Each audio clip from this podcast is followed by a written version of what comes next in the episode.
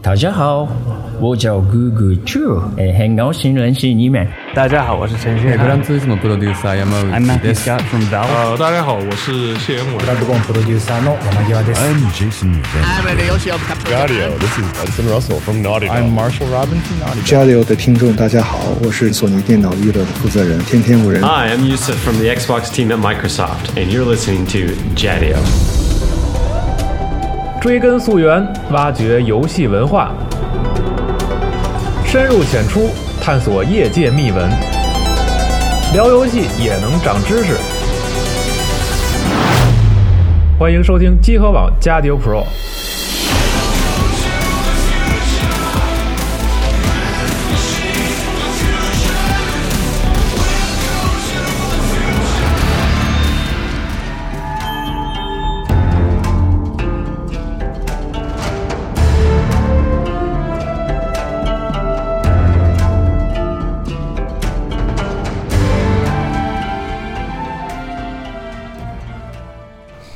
大家好，欢迎继续收听《加六 Pro》专题节目，我是西蒙。然后我是四十二。对，然后我们这次继续书接上文，然后聊这个古战场中的这个战绩环节，对，然后是这个专题节目第三期。然后今天呢，还是这个两位嘉宾，但是除了松鼠之外啊，另外一个、嗯这个文涛换了一个人，对，换了一个懂战技、练武术的朋友， 请自我介绍一下吧。嗯，我叫夏基，嗯，是这个里面的原画设计人物的，嗯然后顺便也动作这一块，嗯，然后感觉火爆棋的是每一个每个人都工作者都身兼数职的感觉。对感觉特别强，夏季以前你是学武术的吗？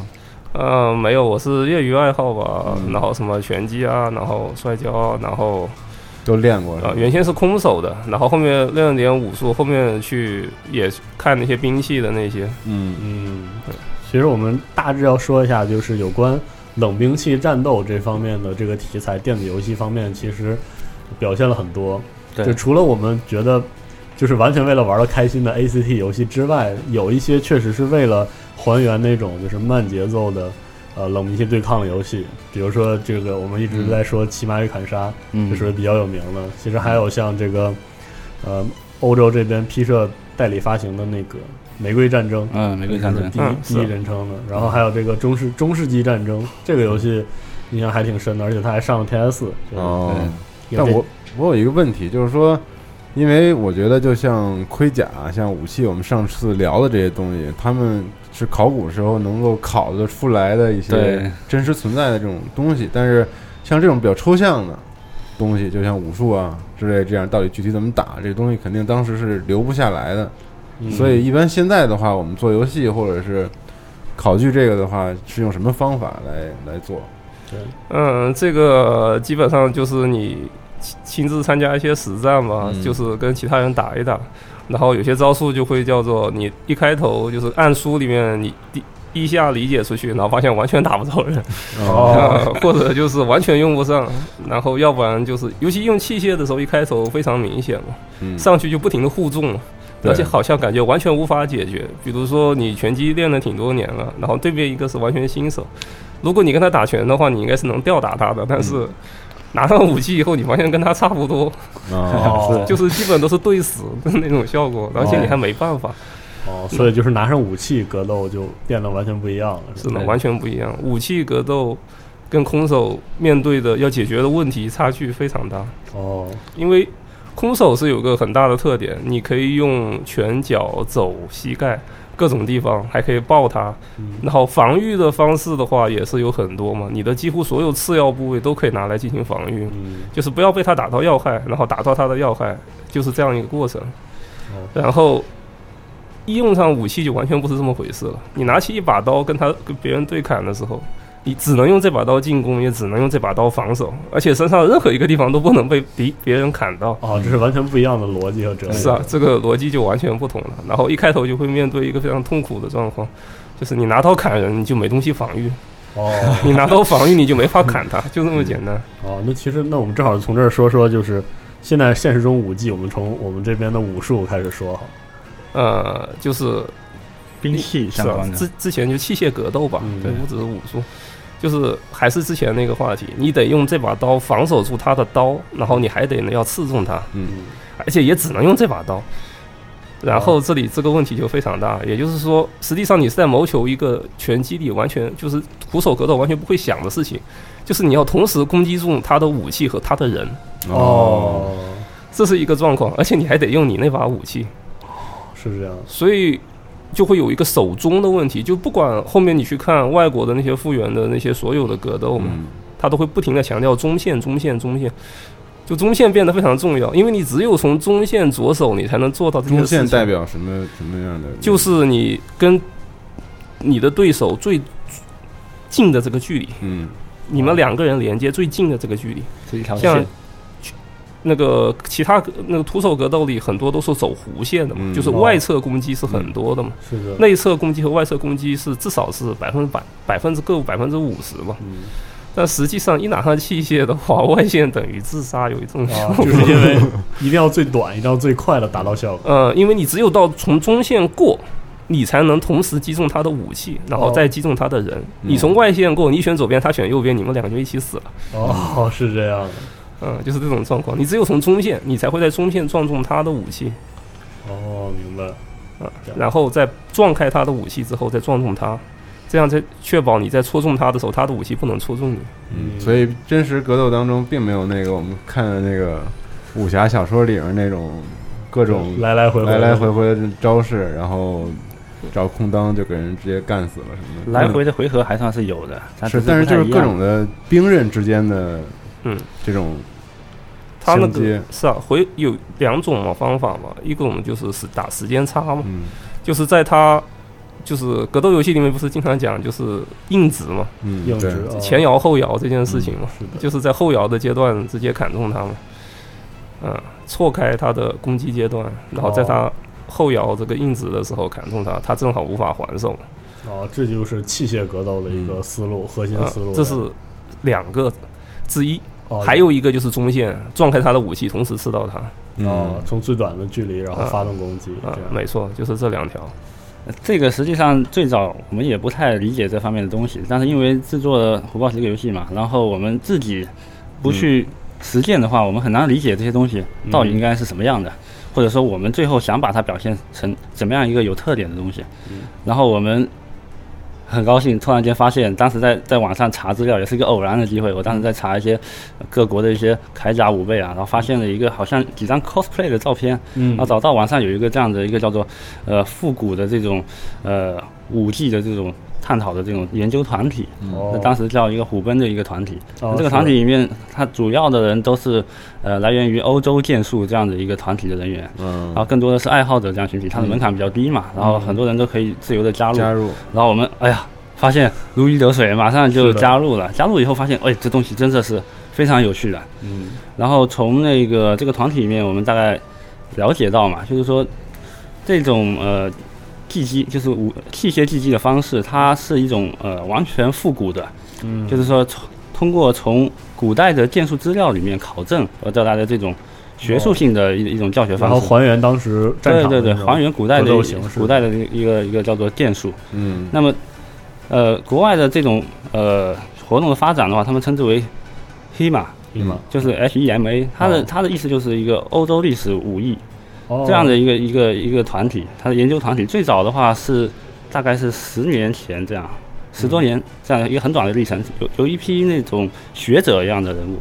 然哦后开形始发展，对，形成一个小团体，它发展起来的。然后他们吸收的吸收的人各种各样，嗯，比如说有学者有一些真正练过一些剑术的，比如说现代击剑的，或者是练剑道的，有兴趣的人都可以加入。他们的想法就是跟我们一样，要考证，要考证考证一些古代的用法，古代的兵器怎么用的。在当时对究竟是如何使用的？因为对于呃西方来讲，他们比较尴尬的一点是，他们的武艺基本上已经演化成了一种运动型的，比如说击剑啊哦之类击的剑东西。对嗯或者射箭啊这样的东西。但是它的真正的传统战场武艺或者决斗武艺，其实是已经断代了。对啊，哦，是这样，所以说它没有真正的这种叫做门派或者是流派传承下来。嗯但是它很重要的一点，他们的网络资料非常丰富，嗯也，有大量的这种学者这样的人物，文献资料哎对，比较丰富从博物馆啊，从自己家的收藏或者名家的收藏、拍卖场里面去收集这方面的资料，然后经过整理，当然是很科学、有方法论的系统整理之后，上传到互联网上，然后供给很多人学习，包括他们当时的配图还有分解图。哦，然后一旦把这些东西系统化以后，然后学习的人就非常明确，而且可以通过互联网进行交流和哦对很很很方便的交流，然后论证这里面的正确性。比如说，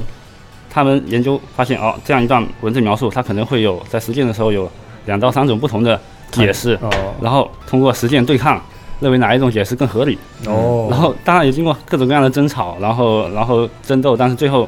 会把这个呃整个剑术很完整的或者很合理的给复原出来，这是一个嗯非常我认为是一个非常惊人或者伟大的一个一个成就。是这样的，对，然后通过这这种这种发展嘛，然后传到国内，然后我发现其实国内这种呃兵器格斗或者是兵器古代兵器格斗的这种基础的话，呃，在大众心目中实际上是很模糊的。对，是的，主要是来尤源于其是我们还有我们的武侠文化这些东西，就是对对对被艺术加工的很厉害。对，嗯是，但是从目前留下来比较早的资料，比如说明代的那些剑谱啊、那些嗯刀谱的资料来看的话，实际上真正的战场格斗的技巧的话，是简单实用的，嗯对非常简化肯定，没有太多价值对或者是，然后当时的剑谱也是根据不同的武器来写的，然后这就会说到嗯对这我些们正好就是按照上一期对对我们对对对聊一聊各种武器的这种就是格斗思我路，们可以遵循第一期的那个讲武器的那个整个流程，然后我对们来分别讲一讲各种不同武器在使用上的这个简单实用的实用的战场技巧是什么。对我们就先说矛，或者说嗯就是长柄长柄类武器是啊哈。所有长柄吧。然后长柄它武器是这样子，因为它离别人离得你远，嗯，然后你的线攻击线路就更加单一了。哦明白就是真的叫做纯粹的中线了。嗯，哦，呃，然后所以就是各种流派的枪几乎都是讲就是中线稳定。哦，中线稳定这个是啊概念两你的枪朝他刺过去，嗯他的枪朝你刺过来，然后在最远的距离上戳刺的时候，你能戳到他身体的部位基本就那么几个。嗯嗯哦，然后你们两个几乎要通过一条相同的线路才能刺到对方，也就是说你们这两杆枪在中间必定会相撞。对，然后谁的更稳定的哦就所会以站站住了中线。嗯，就会把另一个撞开。哦，那就是就生拼呗，拼谁劲儿大、稳定，嗯，就是是啊，它对主要就是要稳定，所以它就是就是中国武术里不是有说什么力光有力量是不够吗？嗯，要因为巧肌肉的发力，它通常都是从一个动作到另一个动作，嗯但是你要就是武武术一开头教你什么解体站桩嘛，嗯，他要把动作发力的习惯改成把它稳定在某一个位置。哦就是不是从一个动作到另一个动作，嗯而是我要在做所有动作的时候把它稳定在一个中中线上，嗯就是这么简单。但是长柄刚才我们讲了几种分类，有一种是扫的，对吧？横着去扫，嗯然后勾，然后还有刺，它一般是根据比如说你的武器类型，比如说棍对和对枪的区别，对嗯然后对可以老外用枪和中国用枪的区别，比如说对这样可以会可以保这险样一点讲。对对对，这样讲。嗯，是啊就是枪最基本的就是那个讲完之后嘛，嗯对对你就直接然后继续就行嗯，但是你他也说了嘛，有那些劈嘛，有对对有劈扫的动作是啊，有那些东西，有那些其他动作，但是就是枪的，就是那些挥砍和扫击，就是我们游戏里其实也有做嗯嘛，像越长的，它实际上扫的那个叫做什么范围幅度其越实是大越那个角度是越窄。哦，其实是扫不动那么大。是啊，，它是角度是越窄的。哦，就是在游戏里也是这样体现的，因为叫做什么，你太长了之后，你从太远的地方过去，首先你就把自己的中线完全暴露出来了。哦是嗯别人一枪戳死你就得了，你挥到他身上还有好久呢。是这样是啊，他可以先戳死你，然后再防御掉你那下攻击。哦，而其实而且其实仔细想想，如果在战场上列队进行战斗的话，你横向并没有那么大扫击面，你会嗯打是到啊别人的。没错，把对队友队友都扫飞了。对是这样的。呃 所以他是啊，他的技术就是抖嘛，啊，其实是抖，哦就是在你是抖，但是你放大到枪头的时候就变成一个扫了。哦其实哦嗯是这个意思啊是这样的一个状况。而且再加上木头这个杆本身，它是那个叫做什么来着的？有韧韧性，怎么样都有韧性，战印的木头也是有韧性的。对，所以你后面抖起来，它前面就会那个有扫嗯很大的击的那啊种没错，就会扫击，放大你的那个像就是枪花。哦，所以所以在那个虎豹骑里是体现出了这样一个设计。呃，对我们当时在制作长杆类，特别是枪类武器的时候，其实参考的也不少。当时比如说比较著名的就是骑砍，对骑砍的那个长矛的做法的话，相对简单一些，它就是一个前后的一个时间差呃，嗯对，它主要是呃前后，对，就是一个一个方向的刺，而且它的用法的话，基本上很直接，就是将手臂对，往后哦移一动往后移到一个极限，嗯，然后向前刺出去，然后然后就是这样对一个方动作择一下对你刺到哪个位对置。然后这个动作的话，有一个很明显的优势，就是说我可以在最短的时间，然后制造最长的攻击距离。哦是对的吧？因为嗯刺的话，它不用不用有一个横向的运动轨迹，它只要从你最近的这一个点到达目标就可以了对。沿着中线进对攻是吧，但是如果在虎豹旗里面这么做的话，那么跟中国枪的用法差异就太大了。哦最后是的我们想了一下，觉得不能，我必须要把中国枪的用法，就是个起码有挑部分这种哦要把它注入到这个游游戏戏当中游戏当中去。所以说，我们当时设定枪类武器也有四个方向的攻击。哦，对，然后当时我们做枪的时候纠结了一下，如果说我把四个方向攻击都做进去的话，那枪除了刺还是刺，对那怎么让玩家能看出来呢？对吧？嗯对然后后来想了一下，用挑的技巧，哦挑的技巧的话，它实际上从现实中是很常见的，它是从你身体的一侧，嗯然后向中心。向中线形成了一个很小的一个角度的旋转，旋转哦然后在旋转的末期以后到达了中心的最原点，哦，对这样的一个动作的话，既可以把中线的敌人的武器的线路给封死，哦，又可以形成一个从侧向的卷进去的力量，实际上是很好用的。然后这个动作我们当时制作的时候，哇，那个感觉确实很好啊，嗯就是说有很明显的一个中国枪的一个一个一个一个手啊感。能明显感觉到在转动。对，然后再加上我们是有连招系统的嘛，所以说哦一旦打出一套枪花的话，效果非常好，而且输出的那个，呃，输出的血量也是相当高的。嗯然后在游戏里也有这种系统，类似于比如说我我突刺的时间不同，可以隔开对方的武器嘛，这样的设计。呃，实际上不是不是用隔开的方式，因为当时我们分析了对抗嘛，我们当时跟夏季一起对练以后发现，哇，所有的武器，特别是单个武器在对抗的时候，一定要有几个原则，一个就是中线，他刚才说的一个中线。所以说，两个武器一旦都到达中线的时候，这是非常常见的。对这个时候两个武器会发生碰撞，嗯这个时候呢，两个人反而是最安全的。一哦旦两个武器的相相碰撞的力量或者它的距离是一样的，那么他们两个人的武器都会失效，重新对进入一个初始状态。哦，是的然后我们发现，哇，这样做出来以后，真的很像是两个在搏命的人，不停的在对对方进行压制，哦直到一方对比另一方对更优秀，就是实直力到更另一好方找到一个更好的角度、更好的距离哦或者就造成时伤机嗯害，哦他然后就胜出。哦，这样说可以理解，很容易理解。不过，包括那个之前我们说的长柄武器里，棍和枪有什么区别呢？其实这嗯点我很好奇。其实不止棍，还有他说的那个戟。戟对对，嗯。然后就是有那种横，只要有横支出来的枪，嗯，然后都会有一个，就是戟这种东西，它会有勾挂嘛，它不一定对也是勾挂对方的人呢、哦，可以勾是啊，它可以勾挂兵器。然后还有一件事情就是，枪前面加了一个横支以后，就像剑欧洲的剑那个十字格一样，哦，它会防止对方的枪在你的枪头那个位置滑动，就是直接滑到另一侧，它没有办法滑，它会被那个十字卡住。卡住，嗯对对哦对所以它会变，就它就会直接偏向一个纯粹的角力过程。哦，因嗯为它封死了一些是啊，封进锁攻方向嗯，是啊，就是灵活性下降了，双方的选择变少了，哦然后就会变成一个纯粹更的加角危力险的嗯角是啊力状态是啊，就是纯粹角力，就是就是说怎么说呢？力气小的人，速度更优秀的，反应更优秀的人，他会习惯使用光的枪，哦然后就薄是力的人哦是啊，薄力的人他是喜欢东西多一点，各种各样的东西。但其实无论如何，长柄类武器其实更多的是从中线进行进攻，而不是扫击，是吧？嗯，然后但是短到比如说像齐眉棍这样的程哦度，它其实就具有一些大剑的效果了，它就哦不它仅需要仅是挥击造成的是啊伤害。是啊，它其实是这样，它的挥击可以变得有效了，哦，明白因为太长了以后太慢了，哦，明白。短到一定程度以后，它这个速度就可以接受了。哦，明白。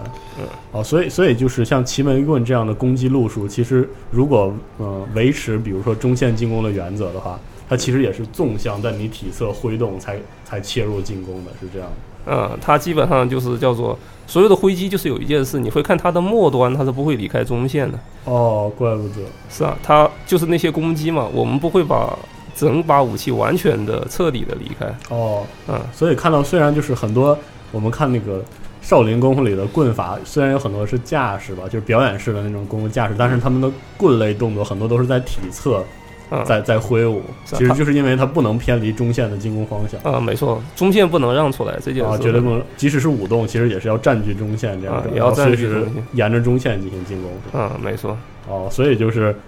在忍龙，其实我印象很深是《忍者龙剑传》的棍，因为我特别喜欢它棍的设计。哦 嗯，现在看来就是除了啊，所以除了它横向挥击的动作可能并不是那么实用之外，它有很多就是在中线舞动、纵纵向舞动的动作还是有有一定的依据的，是吧？嗯，然后它就算横向，你也会发现它的就是两个手拿的那个位置，它还是要捂还是在中住间是吧？这但是这就危险了，就是你啊能防守中间嗯的地方离自己身体就很近近了哦稍微一出错就会就会出问题，就会出问嗯题，所以这就是险招哦。但有的时候是这样子的，因为如果你把对手的武器放进来，然后他你的力距会更好，哦，这还有个例句的问题，是啊，你的力距会比他好很多，离你身体越近，力距就对你越有利。嗯对哦，嗯，但是时机就越难掌握。对，但这就高手招了，我是感啊觉。对你要是不太会玩的话，就死了。那哦虎虎豹骑里设计这样的近似呃的机制吗？还没有。实实际上，我们的格挡方向还是相对来说比较传统的四项格挡哦嘛，但是通过对刀的程度来看的话，实际上是可以一定程度上模拟这种效果的。哦但是有一点是完全相通的一点，就是你可以改变这条中线哦，制造一个新的角度，比如说对手还在这条中线上，你而呃们把中线让开了，你让出一步，自己的中线变化了。哦你的角度就可以克制它，压制它的中线，你就如果进去他了跟不上的话，他就会对，如果他还在原地输出输出他的中线的话，你从另外一个角度进入他，他是没办法的。嗯，哦，明白对，这就这就很多很多玩家自自己形成一个流派嘛，他从有的是从棋卡那边带过来的一种习惯，有的甚至是从其他游戏带过来一种习惯。嗯然后他就是说，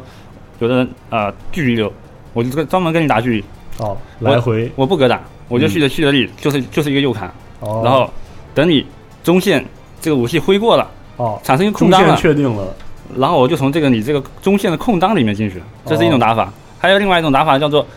绕，就是绕圈流哦的。这种、这种玩家特别恶心，很多玩家都被他们深受其害，你知道 吗？就是说他这种人的话是以目标为一个中心，然后绕着他跑。嗯哦，这种打法的话，一就是旦你一中不小线心确定不下来，对，一旦目标跨向前跨出一步，靠近你，而你向他的身侧跨出一步，实际上你就走到他的侧面。对这个时候他是来不及转身防御你的。哦这种打法也是跟现实中的是一样的。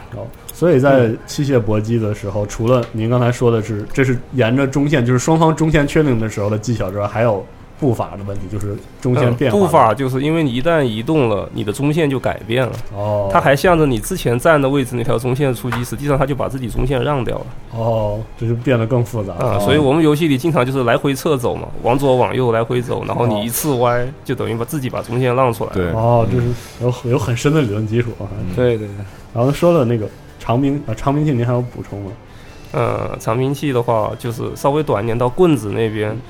就是中国是讲棍嘛，我们现在往里缩短了，或者短的那些戟和戈戈，然后还有包括什么后世出来的那些刀嘛，长柄的刀这些东西，这种就是刺和挥砍，然后挑啊这些，它的技巧是最多的，嗯，因为它几乎所有技巧的速度都可以接受，嗯哦，然后同时力距这件事情，就是你去牺牲距离，然后把格挡离到自己身体很近的地方，也可以搏，嗯哦嗯，搏开对方的武器。然后就是你力量小，你就用这种方法硬搏他。哦，就是所是以吧可以以小博大。是啊，但是自己也危险嘛。对就说他可以感觉是有无限，就是到棍这个长度，他感觉是有无限的可能性。哦他可以做所有的方式，就是游戏里其实也是这样的，就是他的攻击方式是最多的。嗯，哦，明白。但是实际上什么东西都不太强，哦， 而且有些过于危险了，是吧？嗯是啊，就是属于这种万金油啊。嗯、哦，明而且它它棍子设计，毕竟它没有护手这样的结构嘛，所以说哦手是暴露在危险的状况中的。哦，这也是其中的一个弱点。啊，对对对，嗯，它那个游戏里的棍子也能切换好几种握法什么的，哦还能配合盾牌啊，各种乱七八糟。然后呃，说完那个长兵器，我们可以说说短兵器，主要是嗯刀剑。对，是啊。然后短兵器的话，就是从短兵器最长的刀剑最长的，嗯，就是双手持握的刀剑，嗯对哦是啊，那个跟棍子几乎就一样了多哦，但是它就是变化少，因为它能持握的部分跟棍子就不一样不一了，样和戈就不一样了，嗯戈能持握的部分很多哦，它能持握的部分就是只有末端是啊对，只有个末端，所以它的力距没办法变化，就是你不能通过调整前手的位置而改变你的挥砍的力距，明白。所以它的挥砍效能是差的。哦，嗯，跟棍子、跟戈、跟那些长杆的刀比起来，它的挥差砍效能差。嗯所以更多的用刺激。呃，他也会看，也其实也要会看呃，但就是你要知道他你这个比较差哦，嗯，呃但是它还是有好处的。嗯它的就是我们游戏里也有嘛，就是打击位置这件事情嘛。嗯它整个剑身都是打击位置，哦不会像被那个一冲过直接变成木杆拍击，没有任何威力那种效果对。嗯，然后你也能用更多小技巧，比如说拖戈，比如说你用戈或者用枪戳歪了，它已经到你木杆范围了，你什么事情都都干不了都干不了。嗯。然后那个，但是你的剑，它就算避过你的风，你可以立刻向回抽剑，同时拖戈，哦朝一个方向洗嘛。你的剑刃还在，你照样可以造成伤害。哦，是这样的，所以各有各的好处吧。然后，所以长柄，而且我们游戏里面还有一件就是长柄剑叫做什么东西来着的，也是比较重。哦双手剑是吧双手剑很重双手大剑双手大剑都很重，哦砍杀威力也是有保证的。嗯，但是这个双手这种大剑一般用在什么样的场合里？我觉得跟那种短的、短的，就是普通的类型的单手剑剑相比，它很吃亏啊，感觉。嗯，它的哦它不会吃亏嗯，它的优势就是我想象当中应该会挺吃亏是的啊。它的优势就是在于距离，嗯啊还是什么一还退是百控制距离是啊，控制距离嘛，一退百招破嘛嗯哦，够不上你什么招都没有意义嘛，嗯哦所以基本上游戏里也是嘛，拿着大剑挥短剑，就是远就是控制住距离，在最远距离刮你嘛，一剑防住，两剑防住，你还能防住第三剑吗？对吧？嗯防住了接着啊刮就是这样特， 特别是体卡玩家，他经常喜欢那种变招嘛。哦对对对他假假做一个方向抬手，实际上马上取消，从另外一个方向斩出。这个时候对方刚好选择防御或者选择这个方向的对招，有破绽那就完蛋了，就哦就着了对方的道。是这样的。哦，那那刚才说的是这个双手武器，嗯，那单手持的刀刀剑就是有什么完全不一样的地方？是啊，单手有个最好的就是它可以拿副武器嘛，它哦可以双持。嗯但是单手的，就是你只拿一把刀的话，你就是你会输掉距离嘛，你肯定对不会是的太长。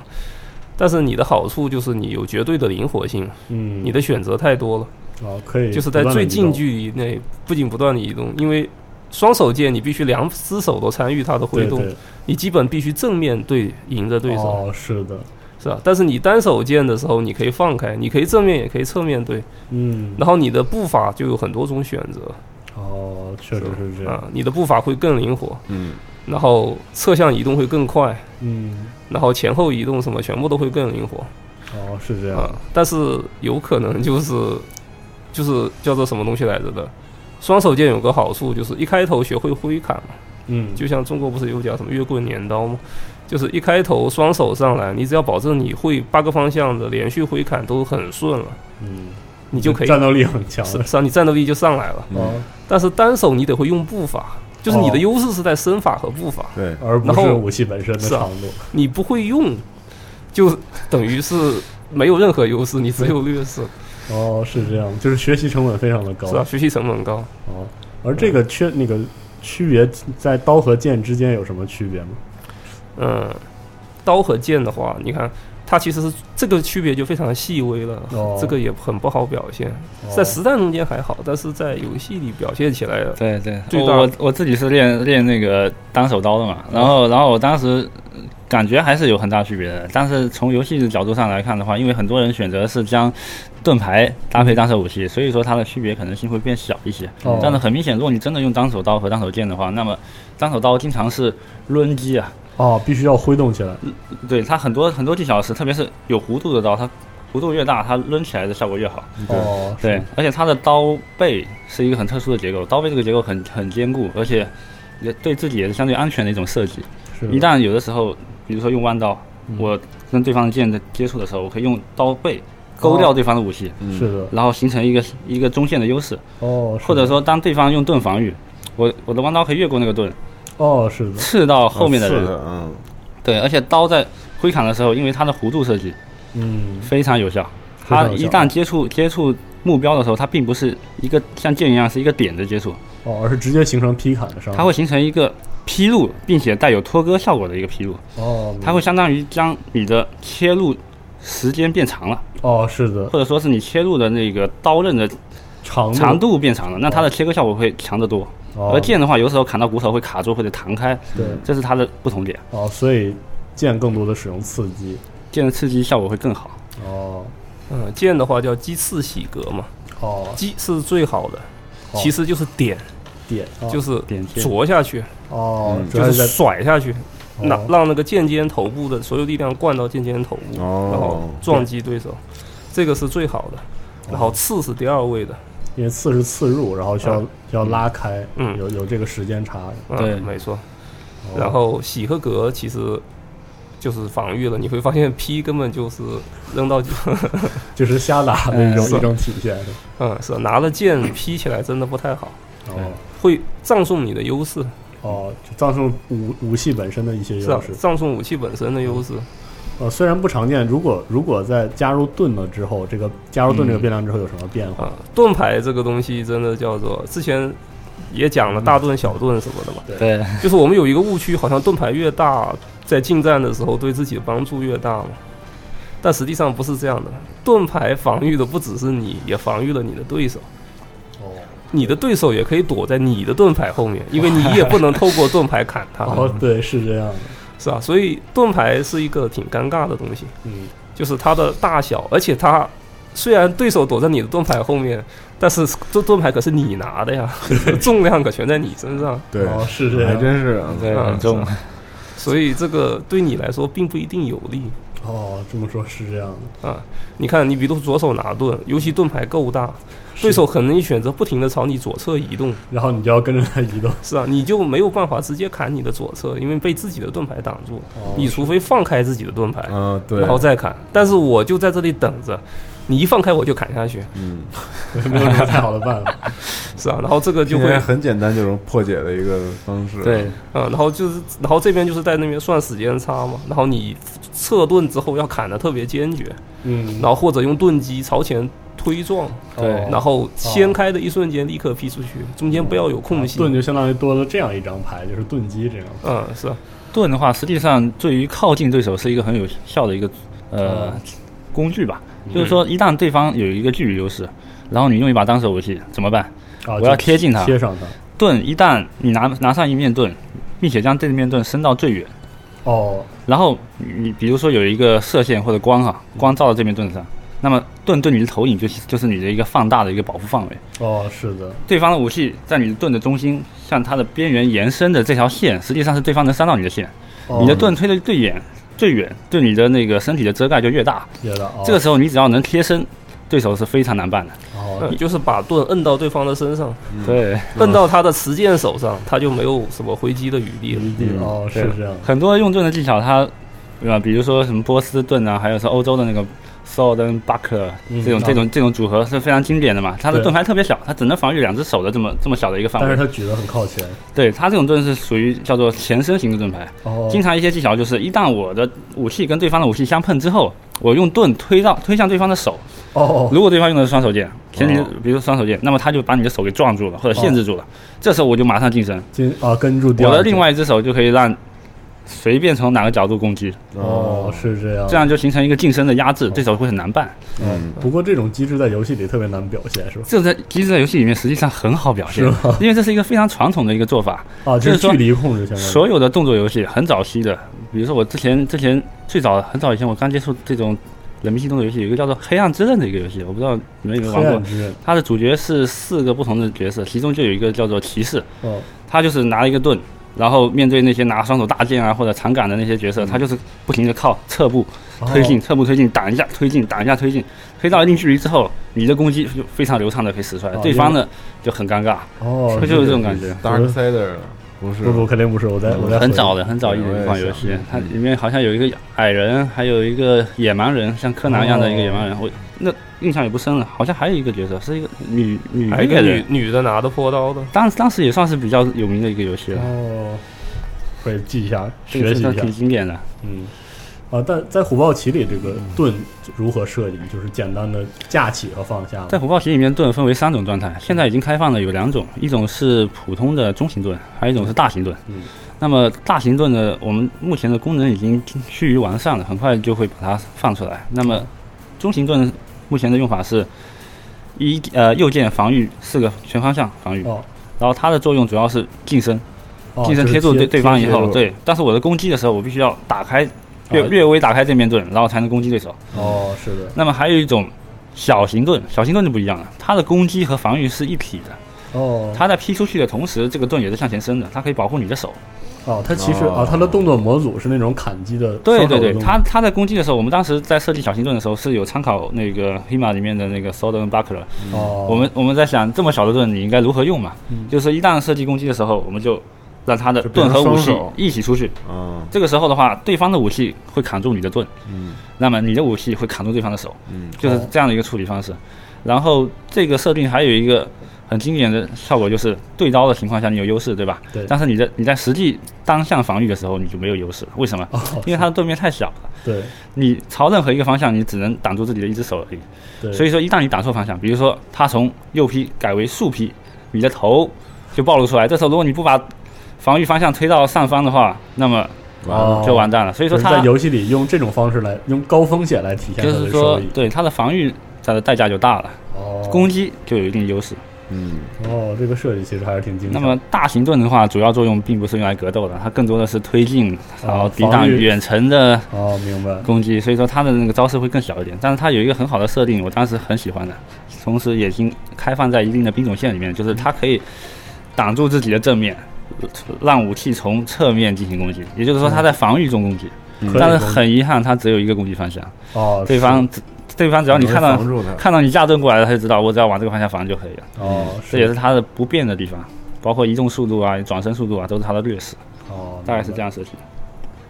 然后，然后包括冷那个短兵器里，斧和锤有什么特殊的说法？嗯，斧和锤啊，包括这种异形兵器的话，我们设定的就是比较容易破盾嘛。嗯，是的哦，说到异形兵器，盾牌里面其实还有一个钩箱嘛，这啊是的之前有刚点才一直没有展开 说对嗯，钩箱这个东西，它其实就是它有小型盾的重量，嗯，但是它因为伸出了两个杆，这两个杆对防弓箭是没有任何意义的。是的但是对于格斗来说，这两根杆的长度几乎就等于你盾牌的幅度了。哦，是它的对剑的劈砍的防御效果是跟盾牌没有任何区别的。哦是的，因为它封住了剑路。是啊，它对剑路是被封住的，只要两根棍就能封住，不需要一整面盾。嗯然后对于你的视线也是没有任何干扰，而且对于你的劈击也没有干扰是啊，干扰也非常非常哦小。因为你直接控制那个杆稍微旋转一下就可以躲，把给自己的剑让出位置了，是不需要是像这撤掉整个盾牌。那那进入到后来，就是不只是汉代，后来有没有那种功能近似这种东西的武器呢？呃， 西方实际上是有的，西方是有的，中国在很长一段时间都抛弃了它，对但是到清什么清末这种炸出来一大堆那 种呃很异形的武器，对又开始重新是啊使用了都是这种效果的。哦啊，我们刚才说那个刀剑，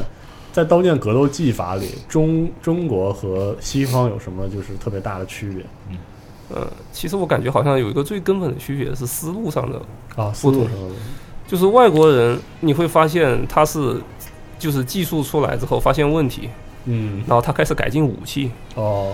中国是武出来以后感觉武器有问题，他开始改进技术。啊，是这样，是啊，他就是人去适应武器，就哦武器有一些缺陷，但是我不怎么改，哦，我用从用法上去适应它。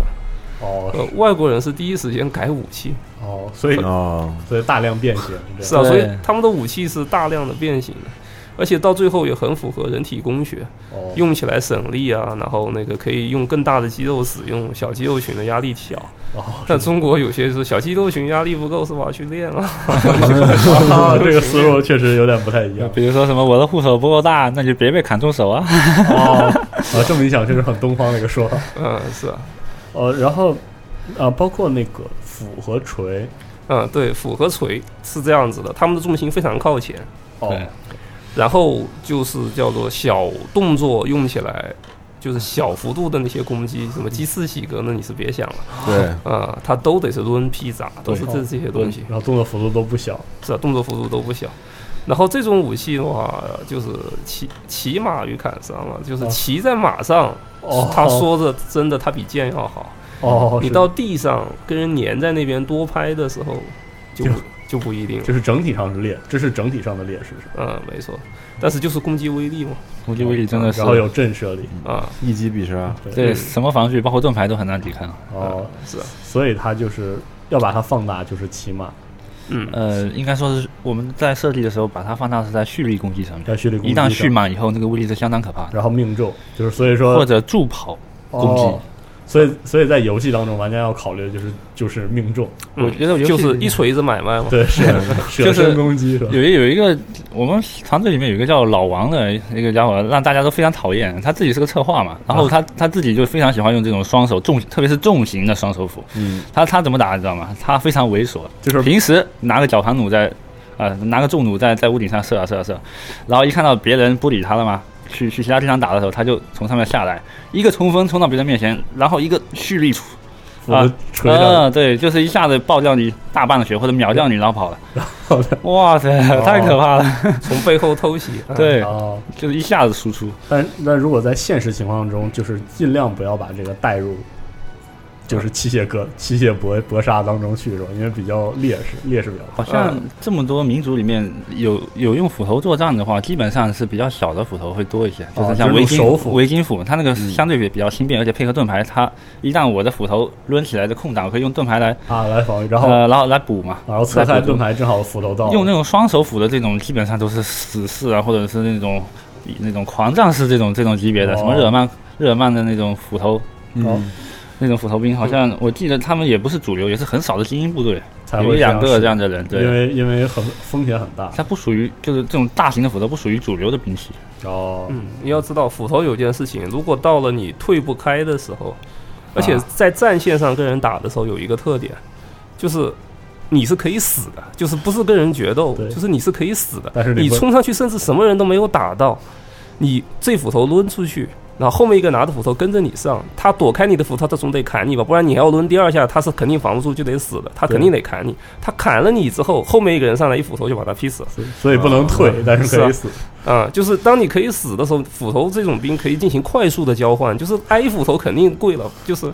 就是你这边可以，比如说你这边二十个人，对面二对面十个人，然后还有十个人正在赶来，你要在那十个人没赶来过程中间就先哦进行一轮打死这十个快速的交换，哦，这就是战场效能，这就不是是搏击，是啊，就不是搏击项目。而且这种混战你很难控制呀，很容易就陷入无法指挥的地步。啊对，其实哎，说到这儿有一个问题，我其实一直很疑惑，就是像虎豹骑这样的游戏，包括这样的游戏啊，因为大部分的兵器格斗，就 f o r n e r 有这个问题也特也很严重，兵器格斗其实都不是对等格斗，在尤其在战场上尤其如此。那那虎豹骑怎么处理这个问题呢？虎豹骑骑它实际上单挑的情况相对来说，在主主流的模式里面相对来说少一点，少一但点也有对专门的单挑模式对。但是单挑模式一般我们对武器是可以自由搭配的，它不会只带一样武器。对，但是一旦泄露起来，怎么怎么处理这比个问如题？说团战的时候，对啊吧？是的团战的时候就会分成两种，比如说我们最常见的那个，呃、比如说跟自己的小兵一起移动的这种战法，特别是步兵，嗯，然后他会躲在自己的那个队形中，哦然后使用最长的武器进行输出。哦，这是一个旦别人冲进阵型来，他会掏出哦盾牌和单手武武器，然后再开始对，格斗再再进去进行混战，哦，明白这是最有效的做法。然后有一些个人就是技巧比较好的人，他会使用双手武器。嗯这种人的话，他的格挡技巧还有走位技巧特别好，这是必须的。哦就是高风险和啊，高甚至回为报什么剑圣啊，或者说是双手剑信啊，这种人很多，啊，哦造型帅啊什么的，各种各样的原因，让他们拿起双手武器。那如果游戏这样处理的话，就是游戏这样处理之后，有没有参考实际上的兵器？呃，不能说格斗，应该说就是就是这在这样极其混乱的情况下，兵器格斗有什么新的原则或者思路？这种情况，我觉得跟现实战斗中是一模一样的。啊对，就是一模一模一样的话，这种时候使用武器要怎么考虑？是啊，越是混战的话，兵器越重越好。 哦，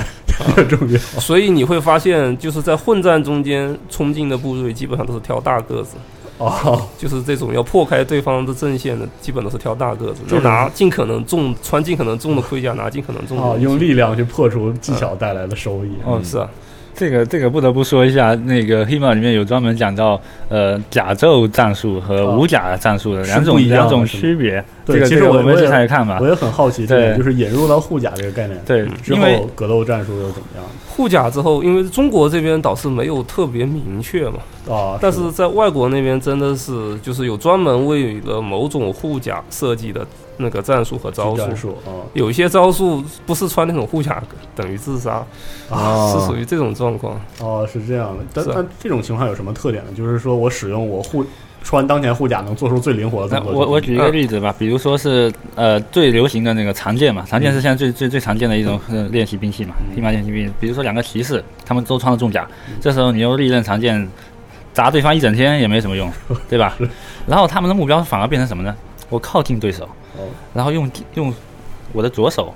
去抓住剑身的中部，哦因为他们有带有皮有皮手套嘛，对，然后不会被呃剑刃割伤，这是没问题的。然后这样子的话，他就可以精确的控制他的剑尖，哦，然后他的剑身瞄准也更容更容易持住，跟对哦方一旦是发生力量的碰撞或者对比的话，他的力量是最大的。这个时候我靠近对手以后，我就找什么地方？找对方的眼缝、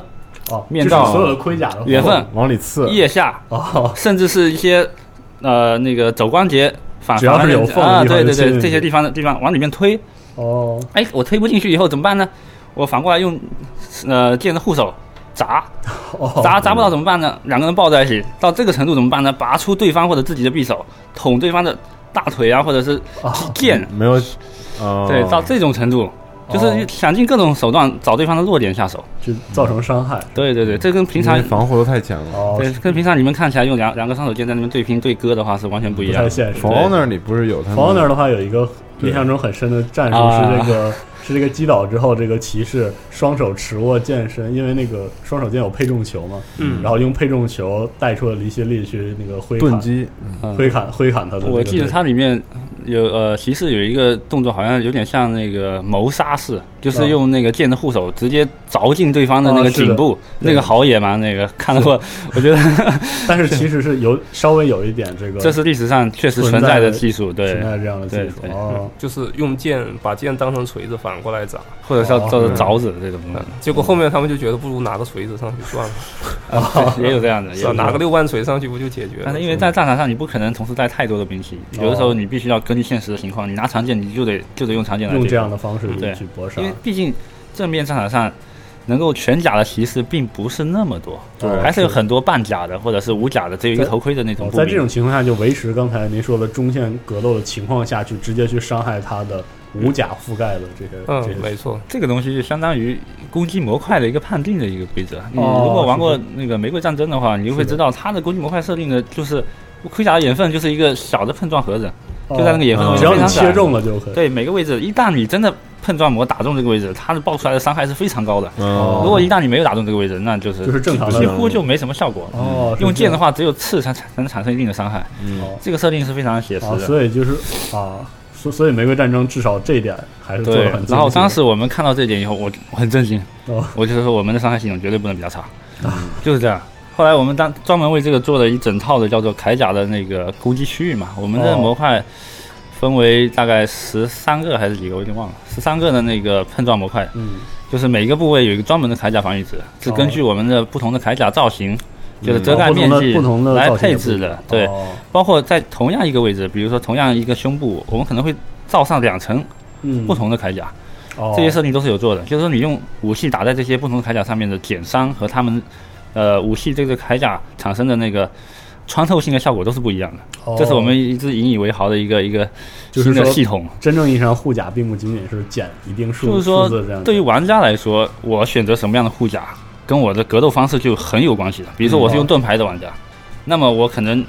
在腿上配的好一点，在头上配的好一点。哦 OK，因为我身上基本上都被盾牌遮蔽了啊挡住了。那是的么弓箭射过来的话，往往射在腿上或者头上。嗯，那么如果说我是用双手武器的玩家，那需要平均一点。那我的手臂被打中的几率是最高嗯的。这时候怎么办？我手臂运用最好的护具，然后其他地方可以减重，哦，是增加你的移移动或者是你的绕边优势。哦，这很符合这个这对个设计逻辑。这都是我们引以为豪的一些。 那还有一个问题，就是在这样，就是您刚才已经讲了这么多嗯武器搏杀的逻辑，怎么体现在数值上呢？毕竟，毕竟电子游戏说到底也是个数嗯值数字游戏。数值的话，这个东西就就多了，因为每一个武器我们都设定它的特点嘛，比如说嗯长杆武器它的呃重量对吧？嗯然后它的攻击距离哦嗯对吧？它的它的抬手速度，然后它的攻击判定的区域，啊，就啊，就是一把武器不同的区域判定对，要有不这么一多样东西，包括它的，比如说一个矛的头有多长，那在这个头的攻击范围内是最有效的。哦到杆子区域的话，那它攻击就变效成果钝击的伤害吗？呃，它的攻击效果就会减弱，哦，减到只有百分之二十、三十或者多少。嗯然后比如说，如果是如果是你用双手剑的话，你的手打中了对方，哦靠得太近，手打中对方，那效果也是相当糟糕的。哦，但是手打中算是一一种命中的吧？对，就是就会会让你的攻击效果被打折扣。哦，会有这样的设定，包括挥砍速度，然后让你重新抬手速度和连招速度上也都有做相应的处理。嗯，还有最重要的一点就是，骑砍一直以来的一个传统，嗯，就是速度加成。啊，一旦你就是会做出这个动作的时候，整个移动速度高了，嗯速度加成不仅在马上很明显，因为马战都是靠速度加成一击脱离，这是是的这是马战的精髓。嗯但是在步战的时候也是有的，哦所以说我们需要大量的冲锋技巧。哦，对冲锋不仅用来击，就是撞开对方的防御，还用来提增高加伤伤害害。对，哦所以其实就是在在用冷兵器格斗的时候，有很多很多的细节，是吧？对嗯，是啊，很多细节其实游戏还原的还是不能全部，对不能全部嗯只能一个大概的尽过量来。嗯对嗯，那如果说一个，如果你您印象中比较呃能想得起来的一个游戏很难还原的点是什么呢？就是在冷兵器格斗中，我觉得你觉得还原的脚步吧，对那个步伐节奏吧，对其实哦步伐和呼吸节奏这个东嗯西，对，整个节奏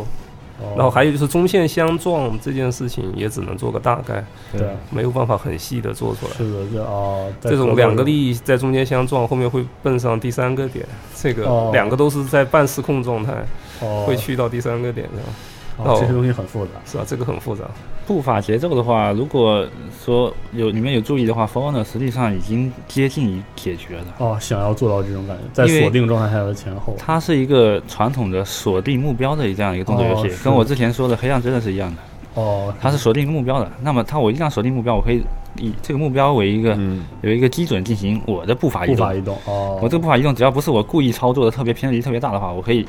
控制在这个中线上进行一个精确的，我说的是哦非常精确的攻击，同时配合它的攻击步伐。哦，明白这个当然需要大量的动作资源样本样本来够维持你的表现。哦但是奇坎这种游戏，它开创了一个另外一种方式，啊，就是放弃锁定，对它放弃锁定，我自己我手动瞄准目标，对，同时我得到了什么呢？我得到了下半身的自由移动，对，然后这样的话，我切换中线就有就有嗯这更个高在的你收益。操作的时候，你可能判断的时机什么感觉的话会不太一样。哦就说 f o r n e r 的话，我一旦这步跨出去，我这步肯定砍出去的，我收不回来了。是的。但奇坎的话，我这步是假的，哦，是的我移出去一半的时候我收回来了，他，对，对方砍出来或者挡开了，这个时候怎么办呢？哦是吧？这是你我的有利的你是就你就占据了这个时机的优势。所以说，对，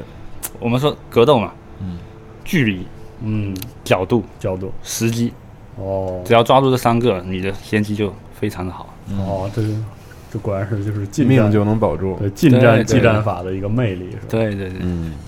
开始我们当时在做这种游戏的时候，参考更多选择洗卡，也是因为洗卡它需要的动作样本比较少。呃哦对我就是说我的很多的下身动作是通用于各种各样的武器的。对哦比如说是，比如说我拿呃左脚在前这种站姿的一个一个一个一个战战备状态，嗯它需要有一套左脚站姿的一个呃走、嗯慢跑和快速移动这样三个档位就可以了。嗯，那么我右脚站姿又需要右脚站姿这一套是的哦档位就 OK 了。但是如果说你要做锁定的，像 f o r n e r 那样子的，那就不行了。你每一个招式可能就要配合一到两种步伐，对，哦，这个是完全不一样，这是量太大乘以多少倍的那个资源哦量。这这就是育碧的，它这种就是已经积累下来大量的动作细节对，它有一整，套，我觉得最大的优势是它有一整套非常科学的系统来管理它的动作样动本作。样本哦，是这么大的动作资源量要配到游戏中是非常恐怖的一个一个一个工啊作，但它用一个而合理且的规它那则，个动作样本好像有一些是随是计算出来的，对它有一是些数学模型，它不是对纯粹的。它会录找入对是啊找到它，它实际那上太厉害了，说说说难说简单也简单，它就是找到与这一帧最接近的一个一个一个步伐，嗯就是它过渡最自然的所一以个它步的伐动作就变得很自然，所以说它而且很样本量要复杂，特别大。哦比如说我同样一个左砍，并且向左移动一步这样的一个动作，它可能捕捉了十几遍、二十遍，嗯，哦它可以适用于你各个阶段的突各然种间的一不个动同情作。况的动作，对但他的表现非常真实，对，所以它的表现就比较平滑和自所以然。说，这是它这是他们这种叫锁定类游戏的一个优势嘛，特别在移动方面，这个做的是非常细。嗯哦据说，据说一个样本达到五分钟，就是它的一个一个移动的转转身的动作样本能达到五分钟，你想想是什么概念？嗯对相当于多少帧？对大量的细一节秒三十帧。嗯，但是它不是那种直接把所有捕捉的五分钟的动作全部都做进进去，去它是对直接把它数字化了。嗯，对，对嗯，它可以所以选然择后什去么算时出机来用，嗯用没错对然后我们基本上就是说选择，反正有利有弊吧，这嗯是大家制制作之间选择的一个一个方向吧。嗯，嗯对于我们来说的话，也可以说通过增加样本来丰富这个做法，但是很大的一个核心上的不同就是，我必须要自由的下身移动，对就是从从而且武器手动瞄准本，身因为哦我们的战场它没办法锁定目标啊，敌人是的太多了，太多了，嗯，真实战场的话，你不可能只锁定一个目标，啊是的这时候你一定会受受到旁边的人的干扰，是的，选择上面肯定会有偏差的。所以这种模式更多的像是从这个械兵器格斗的一些根本的思路去去设计的。嗯对不，对，也更适 合呃群殴、械斗啊对对对群殴所以我们游戏也突出这件事情，就是大家打作一团啊，打作一团的这种效果其。实名将照里面也可以看得出来，玩家在人一旦多起来的情况下，自然而然的话会形成一个叫做枪阵一样的一个战战术，所有人哦是的在靠近敌人的时候全是长矛，嗯哦，长矛近身以后全部换换成短武器、双手剑或者剑盾，很自然的一种对，对这或者种斧自然的头引导对然后那些喜欢阴人的弓箭手啊之类的，他都是选用一击脱离的方式，哦要么在马上，要么在屋顶上，哦是时不时冲下来给你一击这样的。啊，确实就是从从最基础的这种逻辑出发，确实衍生出了一些很接近对，就是他们战选场择的武状态。器和他们的作战方式就是完全不一样的。哦，嗯，对，确实感觉做既然做到这一点，我觉得游戏也很成是的功的满足了自己想要的东对西，。我觉得也许也许这个游戏的细节没有表现在明面上，比如说像《For Honor》那种动作细节上，对但是背后有很多很深的这个细节在里面，确实对很有意思。更多的自由搭配和选择嘛。尤其是从战绩这点出发，觉得 非常非常有趣。对，所以这三期节目了解了很多东西，古对战场上面不论是武器和装备知识，还是战绩的一些原理，对和思路，对，受益匪浅，感觉。嗯，然后感谢各位的分享对，，也感谢各位这个为虎豹骑付出这四年四年多的时间，是四年多吗不止四年，其实这毕竟是我们做的第一款动作游戏，所以说投入会比较，怎么说呢？义无反顾的投入吧。也非常感谢 有有这么一款游戏。对 谢谢主持人。嗯，那那个有什么任何的问题，就是你们也会在评论区里，嗯，和大家互互动一下，互动一比下如，说有关虎豹骑游戏的这些东西。对，然后或者一些知识上的东西，欢嗯迎大家一起在讨论区里留言啊。对，好 的，对，好咱啊那们这期就先到这儿。啊对啊，谢谢然后大我家。们坑填完了，啊 对谢谢谢啊谢没大家填完，刚这开 个始古战场只有这个汉晋时期对，聊了一些，以后有机会接着聊别的时期的东西。对，可以好，那回头再见，朋友们，拜拜，拜拜再见拜拜。